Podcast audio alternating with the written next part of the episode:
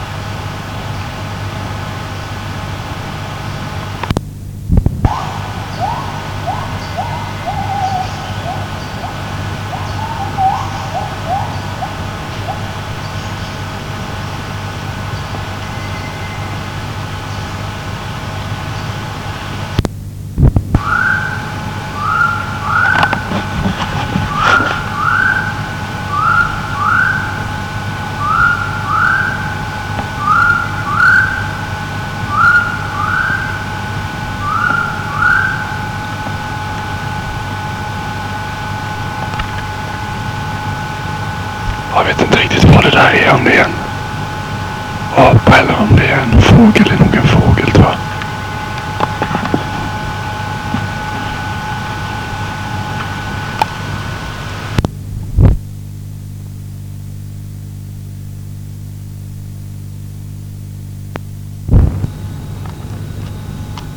Ja, god afton. Det är den sjunde februari. Snart Nils födelsedag. Var elva dagar så var det två månader sedan jag talade med er. Tänkte det kunde vara på sin plats och höra av sig. De här naturljuden som var i början, det, det är just vid ett sånt här tillfälle så är det Så det är katastrof att ha inbyggd mikrofon som ni hör. Det är mest maskinljud som man hör, märkte jag när jag spelade upp det för mig själv. Men hur som helst. Lite, lite lokal färg är det kanske. Nu är det kväll. Det har gått ett varierande antal dagar sedan jag spelade in de där snuttarna. Jag har blivit varmare nu så att djuren är ute mer. När jag kom hit var det riktigt kallt. Då var det, då var det väldigt tyst i naturen. Både fågelliv och annat. Nu har det vaknat till liv ordentligt. Jag kom hit den eh, tjugo... Jag var väl egentligen inte framme för den tjugonionde tjugonionde kom jag fram till själva klostret. tjugonionde december. Och just i början var det rejält kallt där ett par dagar när det var nere på... Ja, de sa att det var nere på åtta nere i, i dalen. Om det är åtta grader där så är det nog inte... Ja, jag skulle visa att det är inte mer än, mycket mer än fyra fem grader här uppe. Jag kan ha fel. Och då var det kallt. Man har liksom inte utrustning för, även om vi är väl utrustade så är man liksom ett varmt, precis som i Sydeuropa så är saker och ting inte förberedda för sådana temperaturer.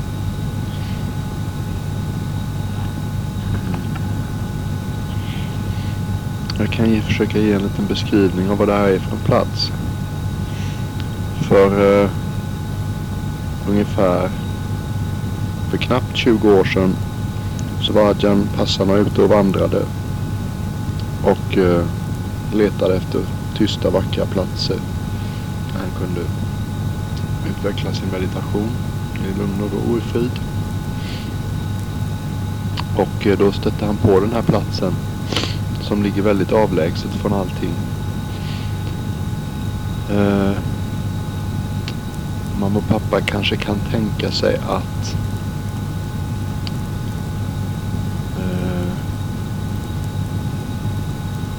från Kanchanaburi där vi var så är det kanske fågelvägen inte mer än Fågelvägen från Kanchanaburi är kanske inte mer än femtio sextio kilometer. Men det är då en tre fyra timmars bilfärd. Man åker alltså nordväst mot gränsen till Burma.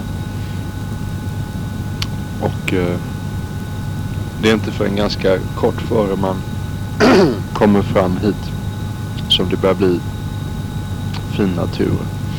Annars är det mest, ja, det är vackert på sitt sätt, men det är som för kalhyggen som har börjat växa igen, och vissa ställen är det lite träd kvar och andra är det teakplantager och sånt där. När man kommer fram till själva klostret här så är det jättevackert. Höga berg med thailändska mått mätt i alla fall.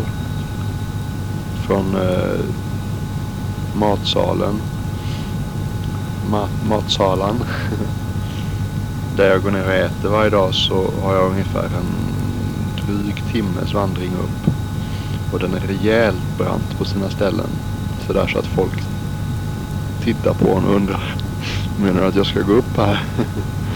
De har huggit ut trappsteg i, i bergssidan på vissa ställen. Och det finns två områden. Det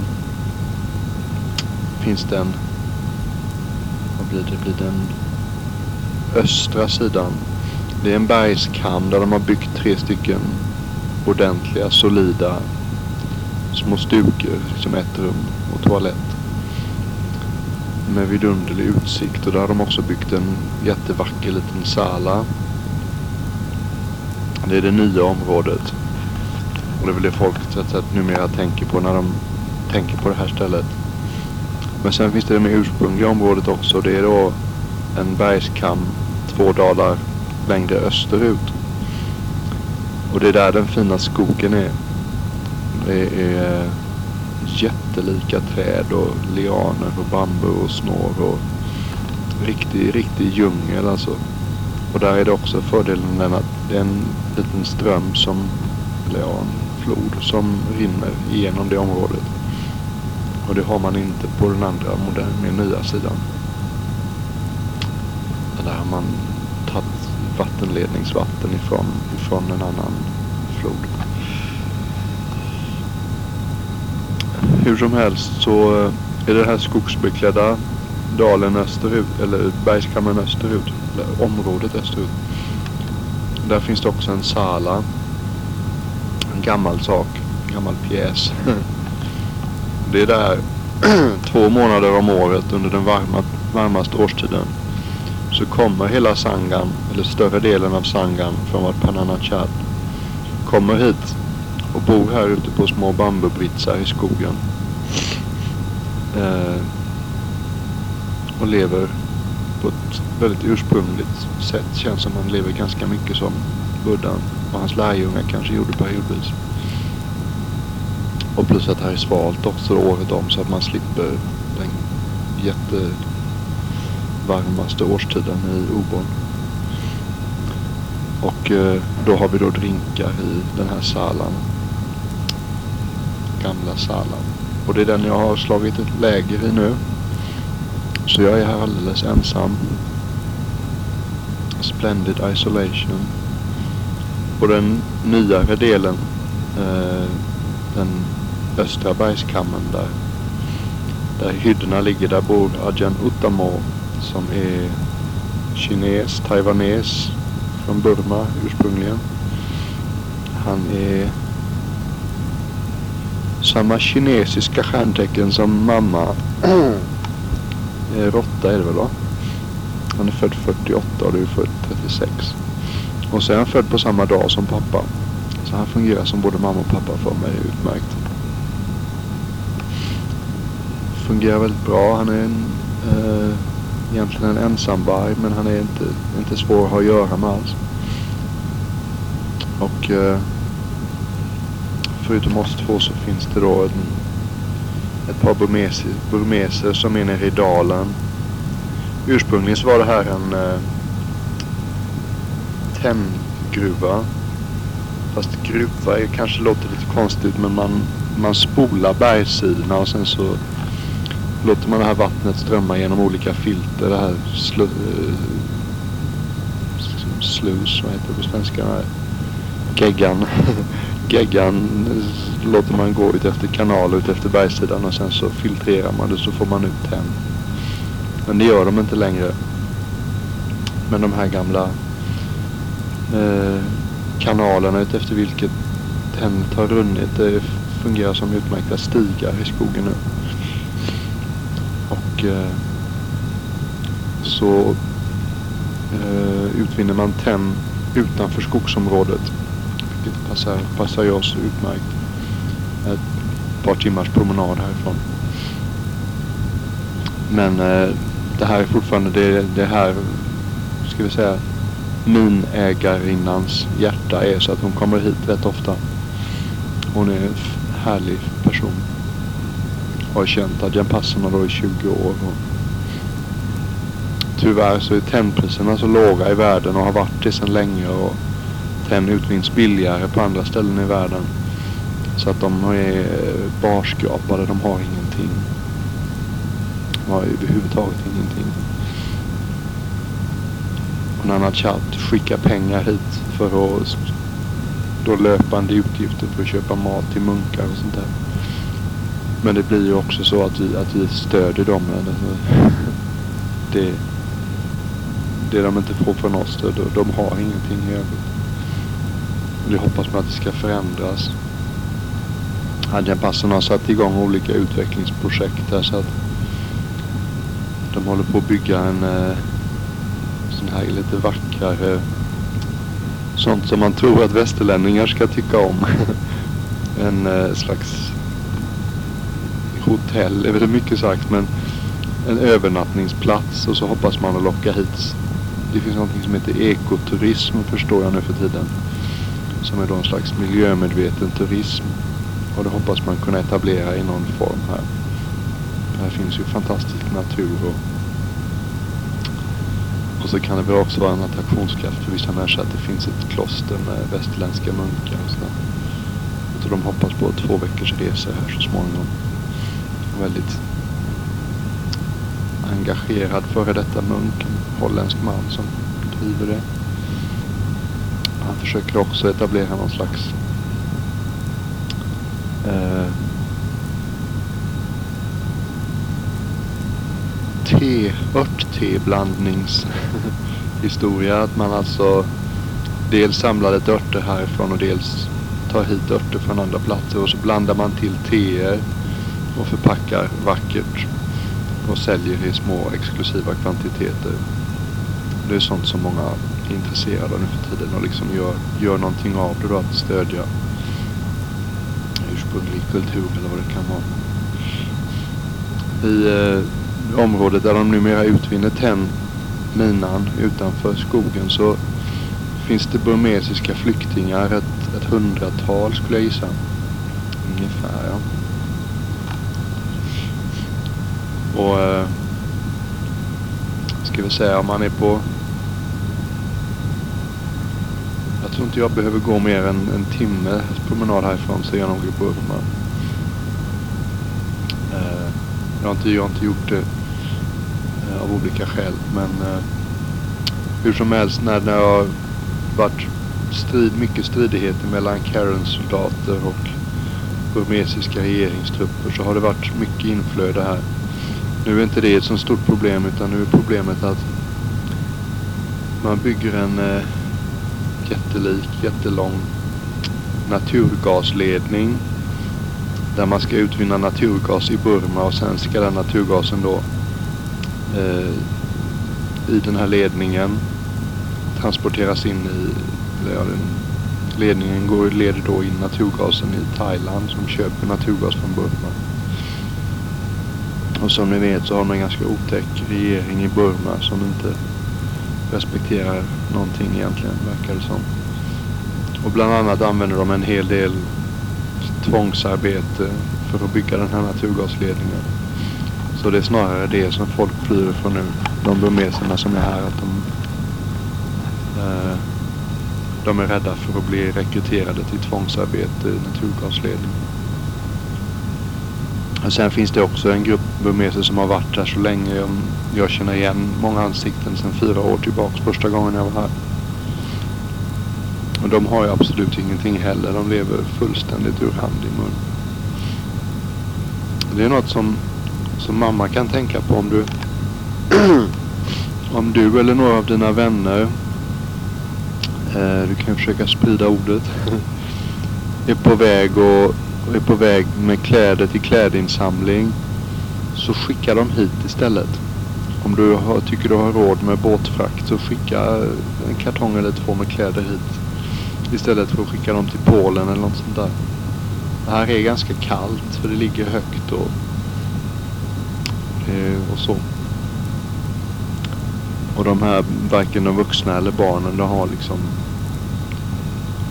de har ingenting. De har byggt en skola, det är ett annat projekt som Ajahn Pasanno har dragit igång i byn där minan ligger. Och jag frågade idag, eller igår, så var de här minägare innan, så frågade jag hur går de i skolan, och så skrattade de och så. Det är då burmesiska barn, de flesta, som eh, kommer från väldigt enkla omständigheter och egentligen aldrig haft, haft någonting. Och, och de har ju byggt en väldigt enkel liksom bambu och bambu, bambuhydda med lövtak och importerat några thailändska lärare som hjälper till. Och så berättar hon att jo, där är femtiotre barn är i skolan. För de tycker så mycket om det så att föräldrarna klagar för barnen kommer inte hem efter skolan och hjälper till. De är kvar i plugget hela eftermiddagen och liksom, de hänger är där. Ganska ovanligt problem med västerländska matsmätet. Barnen är kvar i skolan och leker.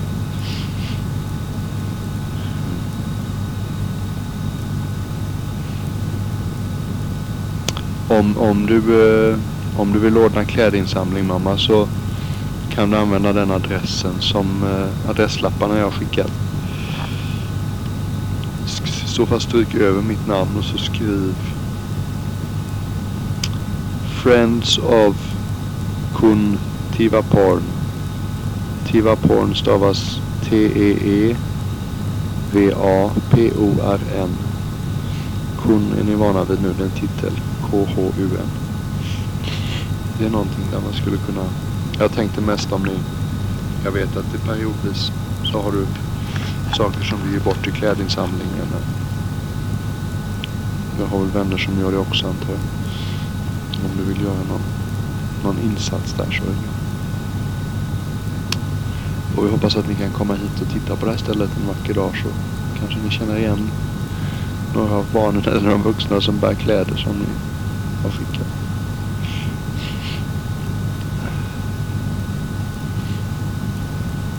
Och sen så har vi lite um, familj, um, gruvägarinnan och hennes familj. De försöker ordna lite grann själva också. De har en sån här ornitologgrupp som kommer in ibland. Eller ibland, det har varit några gånger, en gång sedan jag kom hit. Det här är ett av de sista områdena i Thailand, kanske det sista, där The Great Hornbill eh, lever i större flockar vilt. Jag ser dem varje dag och det, det lyfter hjärtat varje gång man ser dem. Jättelika urtids, eller jättelika, de, de är säkert en meter höga när de kommer och hälsa på. Det är en som är tam, så den kommer och hälsa på i matsalen ibland. Vingspannet måste vara väl över två meter. De har liksom en, en buckla uppe på, på, på näbben. Stor gul näbb med en buckla. Och så flyger de på de här vingarna. Ser ut som de sitter bak och fram. De som rundar fram till och raka bak till. Och så flyger de som riktiga streck. Kroppen ligger alldeles blixtstilla i luften hela tiden. Bara vingarna som rör sig. Och väldigt karaktäristiskt ljud ifrån sig också.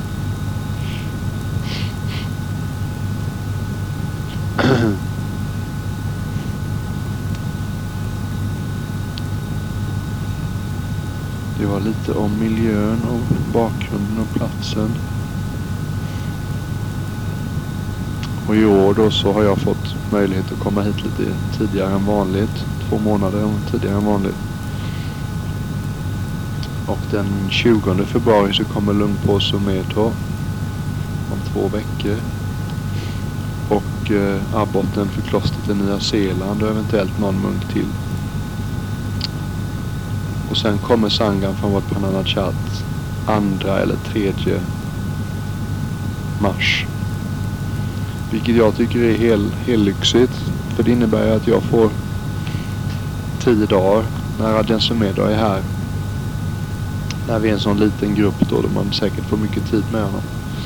Vilket jag ser jättemycket fram emot. Och sen tycker jag mycket om abboten från Nya Zeeländska klostret också. Han är nästan den enda Han är nog den enda andra munken jag känner till som är ekonomutbildad. Han var Han var revisor tror jag. Utbildad revisor. Och det är du. Man har med upptäckte att man hade en del saker gemensamt sådär, eller sådär, referensramar som vi hade gemensamt som vi skrattade åt när han, jag träffade honom för. Han var och hälsade på på en annan chatt för fyra år sedan när jag ordinerade, så då hjälpte han oss mycket, hela gruppen som ordinerades då.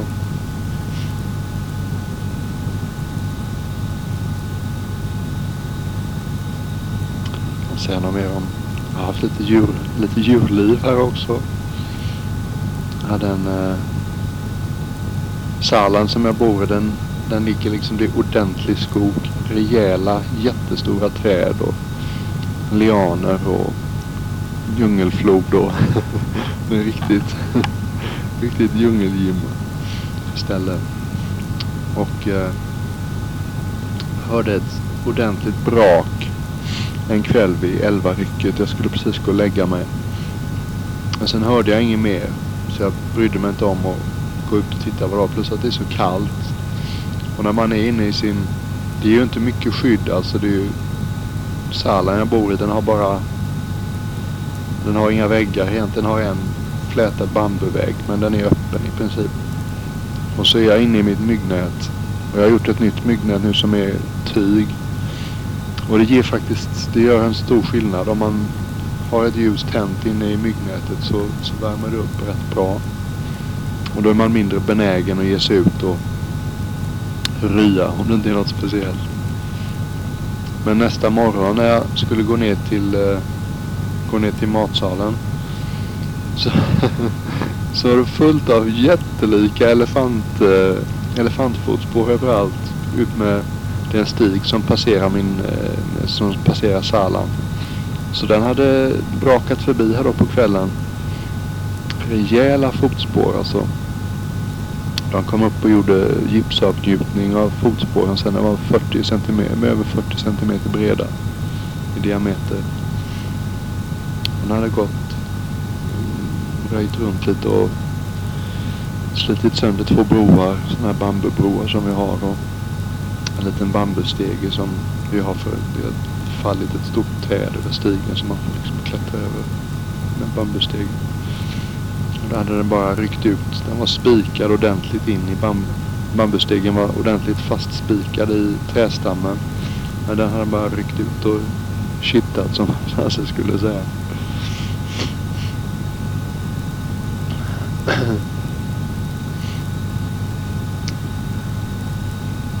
Och en kväll när jag var på min eh, gångstig så eh, precis när jag kom fram till ändan av gångstigen, jag fastade då så jag var rätt, eller jag var pigg, pigg i huvudet men kroppen var ganska, jag var tvungen att göra allting långsamt. Så jag kom till ändan av gångstigen och så stod jag och samlade mig lite. Och så kom det förbi en, jag är inte säker, jag tror det är en tvättbjörn. Var inte så t- jag såg svansen och kroppen väldigt tydligt. Den var bara ett par meter ifrån mig. Och gick helt knäpptyst. Den gled förbi ljudlöst. Och eh, svansen var säg, sjuttio till åttio centimeter lång. Och kanske... Eh, så var det liksom i längder. Så att det var... Först var det alldeles svart svansen. En säg en handsbredd, och sen så var det alldeles vitt eller grått, det var svårt att säga i natt fotogenlampsljuset, så om vartannat, och sen kroppen, och den var väl grå antar jag, svårt att se i nattmörket som sagt om det var vit eller grå, men huvudet såg jag inte, men den gled bara förbi mig på stigen och ett par meter bort. Och en dag så var den riktigt stor. Riktigt, riktigt stor. Nej, inte så här, det finns större, men en rejält stor grön orm som var på väg ner för en trädstam och som var väldigt nyfiken och ville in och speja. Eller jag vet inte, det såg ut som han skulle kunna, man kan tänka sig att han skulle ge sig in i salen och titta. Och det började bli, det var sent på dagen och jag oroade mig lite, för jag tänkte att om jag inte ser vad han tar vägen så Så, så är man på kvällen i Sala och så oroar man sig för att det, Sala låter lite stort, men det, jag menar, det är inte större än ett, det är ett rum på, eller en plattform kan man väl nästan säga, på säg fyra gånger sex meter eller någonting sånt, så att det är inget stort ställe. Så jag bestämde mig för att jag skulle skrämma iväg ormen, vilket ju jag efterhand ångrar, eftersom jag hade den här lilla fickkameran med mig som ni har gett mig. Jag slog mig så fort jag hade jagat iväg den med kvasten, så slog mig att jag skulle ju ha tagit en bild på den först. Men jag fick en bild på elefantfotspåret i alla fall, så får ni titta på det.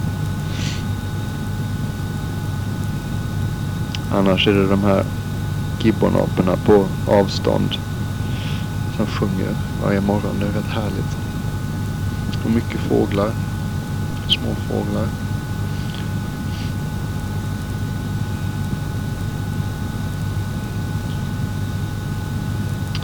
Vart den mest solitära tiden i mitt liv. Gick en period när jag fastade i sex dagar och då, då talade jag inte med någon, såg inte en människa.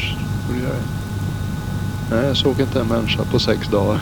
På sju dagar blir det då. Allt som allt eftersom.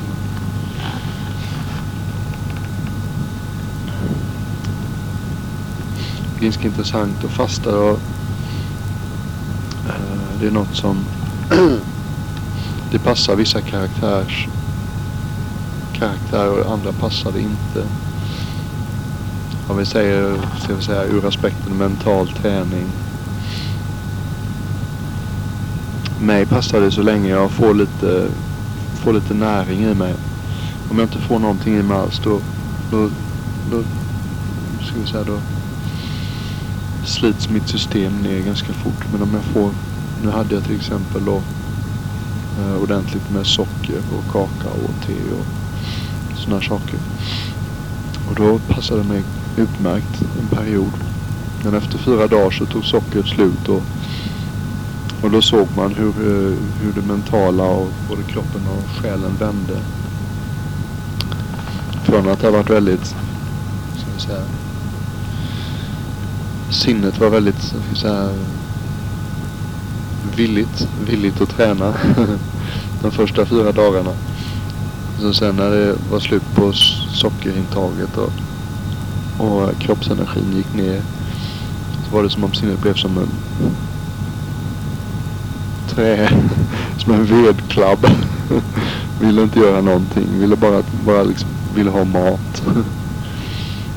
Det finns en, en föreläsning Buddhan gav där han just, när han, innan han började föreläsningen så, så det kom en man som kom lite sent till föreläsningen och så sa han att eh, se till att den här mannen får, får ordentligt mat i sig. Och så eh, sen gav han en föreläsning och den här mannen eh, nådde första stadiet av upplysning. Sodapanna heter det. En som, en som ingår i strömmen. En som ingår i strömmen av Dharma. Det får en slags en tillfällig, tillfällig upplevelse av upplysning. Ser nibbana i blixtbelysning är en beskrivning som ibland ges. Och då sa just Buddhan efteråt att jag såg att han hade potentialen. Men en, en, en, en, en människa som, som är hungrig och orolig för nästa måltid ska komma ifrån är inte, man kan inte ta emot damman då, utan man måste ha så att säga den tryggheten.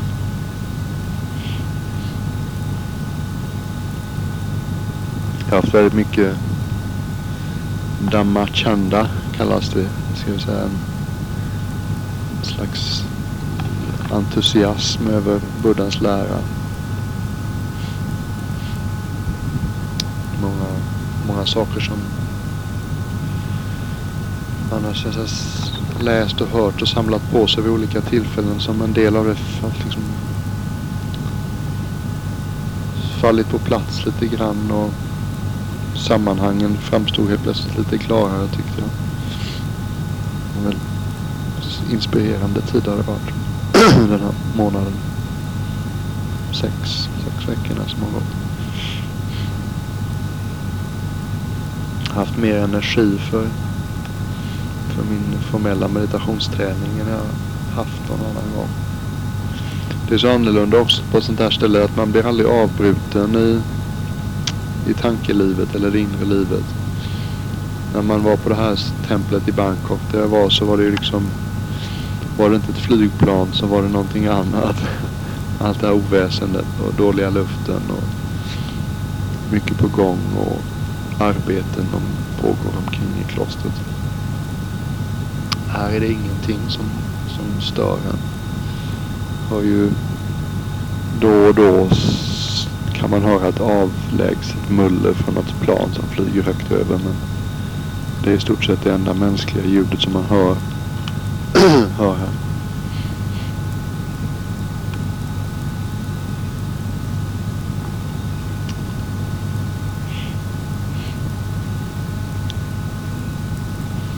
Jag har haft god hälsa förutom eh,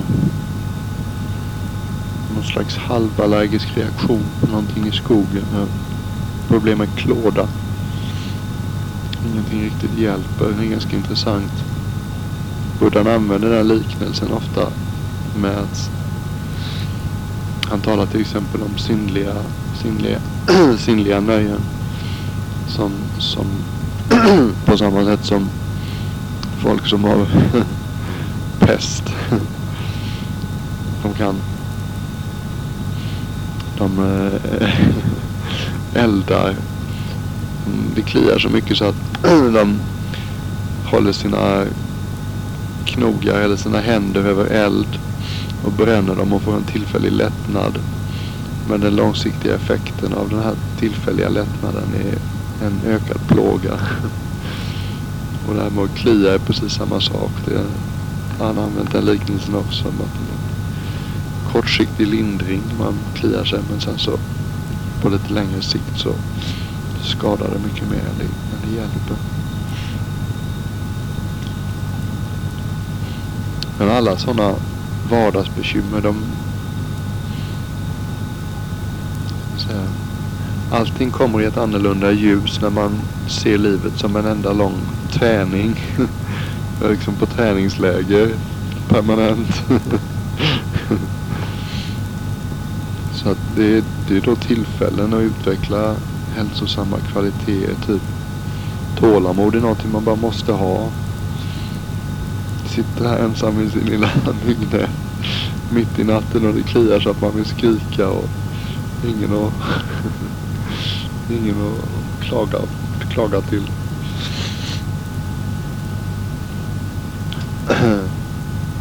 Det också växer ju en stor styrka av. Det hade ju då till exempel varit möjligt att ta sig till ett sjukhus och göra lite tester vid ett sånt här tillfälle, men det var inte heller så allvarligt så jag tyckte att det behövdes. Och man, man eh, utvecklar en viss glädje och klarar, klarar av saker och ting själv utan att be om hjälp allt för mycket i onödan. Det är skönt, även om jag, jag har inget större problem att be om hjälp om jag behöver hjälp, men det är skönt att veta att man kan klara av saker och ting själv.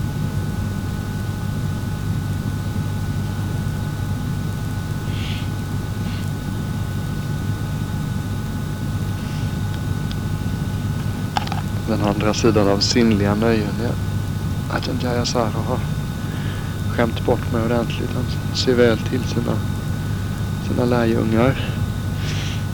Det är ganska... Ofta händer bra saker när man har gjort någonting som är lite, som är lite svårt att göra. När man har... Nej, vad heter det? Ja, när man har drivit sig själv en smula, tycker jag man märker. När jag kom ner till Sälen efter sex dagars fasta, då var jag ordentligt slak. Det var svårt att bara klara av promenaden nu. Och så var det ett stort paket som väntade på mig med... Jag hade skrivit och bett honom att skicka, för jag tycker om att lyssna på hans eh, föreläsningar. De spelas oftast in. Så jag brukar alltid ha ett gäng kassettband med. Han har gett massor av tal i, runt om i Thailand under många år. Jag har en stor låda som väntade på mig med nitton dhammatal han har hållit olika tillfällen. Det mesta är från Wat Pah Nanachat på thailändska.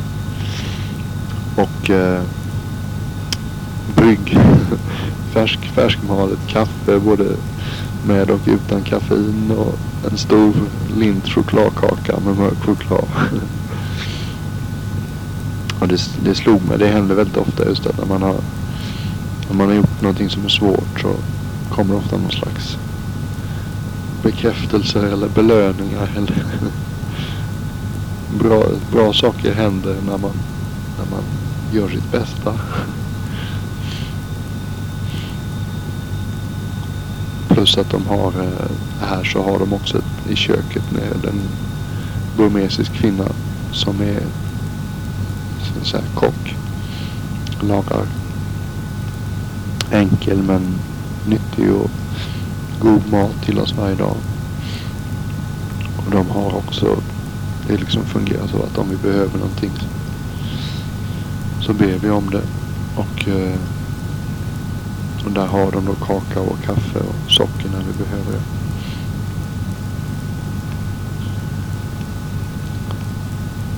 Ganska mysigt, och jag har en liten eldstad här, så jag är uppe i eld varje eftermiddag vid klockan sex. Så värmer jag tillräckligt med vatten för att fylla upp en stor termos. Och lite extra om jag ska raka mig, vilket jag gör var tredje dag ungefär. Lyx att kunna raka sig med varmt vatten. Det är en annan historia. Ni kan ju tänka hur det är att bada här.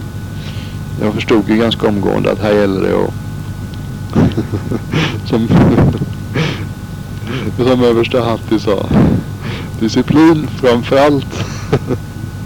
Jag tänker ofta på överste Hatti, för just när jag När jag ser den här elefanten framför mig i mitt inre, så är det översta Hatti som jag ser. Kommer dundrande genom skogen med en, elefant, eller med en bambukäpp i snabeln. Och när jag kom så var det ju då... Allting blir ju en utmaning när det är så kallt. Man har ju liksom inte ens ett par byxor på sig. Springer omkring i, i kjol. När det är så kallt, det är inte så lätt. Och samtidigt så är det viktigt att hålla en viss standard. För det är i oss, det är i oss som inte vill bli upplyst. Det är i oss som bara vill ha det bekvämt. Det är ju en av munkens huvuduppgifter, det är ju att gå emot det hela tiden.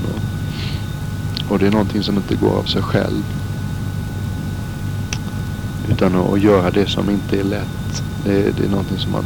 Det är, kontinuerlig ansträngning. Så jag bestämde mig med en gång för att jag ska bada varje dag. Det spelar ingen roll vad som händer. Och så använde jag en speciell teknik. Jag tror ni kommer ihåg att jag har talat om, eh, på svenska heter det frigörande andning. Det var några adresser som jag gav mamma vid ett tillfälle. Jag föreslog att ni skulle kontakta. Det är då en hel liten filosofi i sig, men, men den tekniska delen av det är i alla fall en, någonting som heter cirkulär eller, ja, cirkulär andning, där man andas eh, mer eller mindre djupt, mer eller mindre snabbt, och inandningen är då forcerad och så utandningen, den ska vara helt naturlig, och så eh, börjar man nästa inandning så fort klart efter föregående utandning. Så att man, man så att säga, det är inget, det är inget mellanrum. Och eh, nu har då vissa effekter den här formen av andning. Och eh, Luang Por Sumedho har kört med den en del också. Och han, när jag tog hand om honom för förra året, förra årets vinter i Obon, så var det ordentligt kallt. Och då föreslog han, just för jag klagade på när jag tog duschade att det var så jävla kallt. Och då sa han att det, då ska du göra sån här cirkulär andning, för det, det, är, det är fint som snus. Han har väl sagt om han var svensk. Och så, att man, och så måste man öppna sig, ska vi säga, mentalt också verkligen. Om man försöker dra sig undan vattnet eller inte tycker, ska vi säga, man måste ha en slags mental öppning. Så ungefär som att man sträcker ut armarna och verkligen går emot de här känslorna som uppstår, snarare än drar sig tillbaks från dem. Och det gör jag varje dag. Det är verkligen det är en av de bästa stunderna på hela dagen. Det är mycket motvilja innan, ofta sådär att man står på stranden och så börjar man göra den här andningen och känner man, nej, jag vill inte ner i det där kalla vattnet idag. Fast det lär man sig. Det är en av de fem hindren till meditation. Det är just det här tvivlet. Det lär man sig som munk och skära igenom. Man ser, man ser det så fort det dyker upp, det tvivlet bara. Så vet man att det enda sättet att gå och komma igenom, det bara skära de tankarna rätt av. Inte låta dem få något fäste inom en alls. Och så ner i vattnet och så kastar man, har liksom en skopa som jag kastar vatten över mig. Och första skopan är precis hur kall som helst. Jag vet inte vad vattnet kan vara för temperatur. Jag skulle gissa att det är tolv fjorton grader, sexton grader. Jag vet inte riktigt. Uh, och så den här mentala öppningen, liksom att man går emot känslorna snarare än vänder sig bort från dem. Den kräver också en hög sinnesnärvaro. För det naturliga är att man liksom stänger av helt och hållet och försöker låta bli att känna vad som pågår. Och det är just det man måste gå emot. Och eh, för det mesta så slutar det med att jag bara står och öser skopor av liksom ren, ren njutning. Jag väntar. Eftermiddagen är min bästa tid normalt sett för att meditera. Så jag väntar med att värma upp vatten för drinkar och, och ta mitt bad tills absolut sista minuten innan solen går ner. Så att jag får så mycket tid på eftermiddagen som möjligt att, att meditera. Och då brukar jag komma upp till hyddan vid strax för sju. Och så sitter jag en timme då och mediterar innan jag tar min drink vid åtta tiden. Och eh, det är ofta den bästa, bästa meditationen på dagen. Kroppen blir väldigt vaken. Med väldigt... Ungefär som man väcker kroppen. Att liksom, en av meditationerna vi gör så är det att man helt enkelt går igenom kroppen. Och ja, det är ju den som jag har talat med, talat in på kassettband till mamma. Och just när man tagit ett sånt här bad och verkligen på ett intensivt sätt väckt upp kroppsmedvetandet, så är det så hela kroppen känns väldigt levande och, och närvarande och tillgänglig.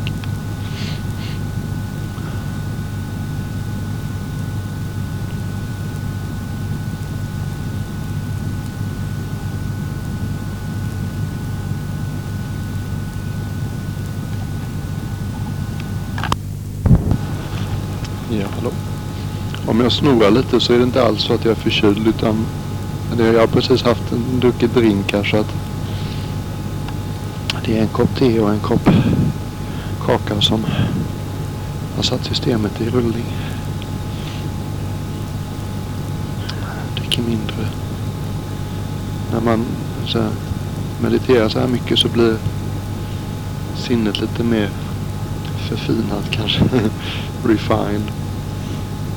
Och det blir eh, kaffe, kaffe framstår som en rätt som att begår lite för mycket våld på, på, på själen. Så jag dricker nästan inget, eller jag har druckit det här det kaffinerade kaffet som Ajahn Pasanno har skickat med.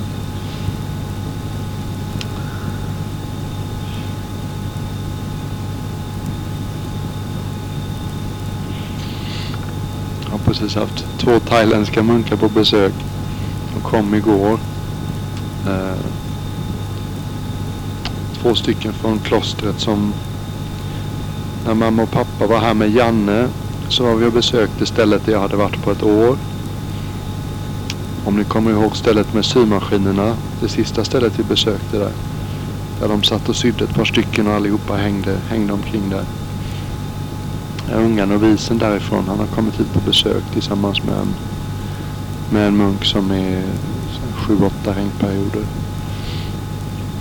Som jag inte kommer ihåg om, om han var där och var han var när ni kom. Hur som helst, de, de kom upp hit och de var rätt tagna när de hade gjort hela vandringen ända upp till, till Salon där jag bor. Och sen så tog jag med dem in i skogen där vi bor på Bambubritsa då, när hela sangan kommer hit från Nanachat. Och så fick de välja en plats. Och det var liksom... Det var en natt och sen så var de av. De tycker det är helt vackert och så här, men dels är det för kallt för thailändska munkar. Och dels så har de en djupt ingrodd rädsla för spöken, thailändskarna. Det är sättet som thailändska föräldrar skrämmer sina barn, så är det tydligen att ja, om du inte passar dig så kommer spökena att ta dig. Så att de växer upp allihopa med livrädda för spöken. Det spelar nästan ingen roll vilken bakgrund det är, även om det är rätt sofistikerade, eller sofistikerade, utbildade Bangkok-thailändare, så har de en djupt inrotad rädsla för spöken.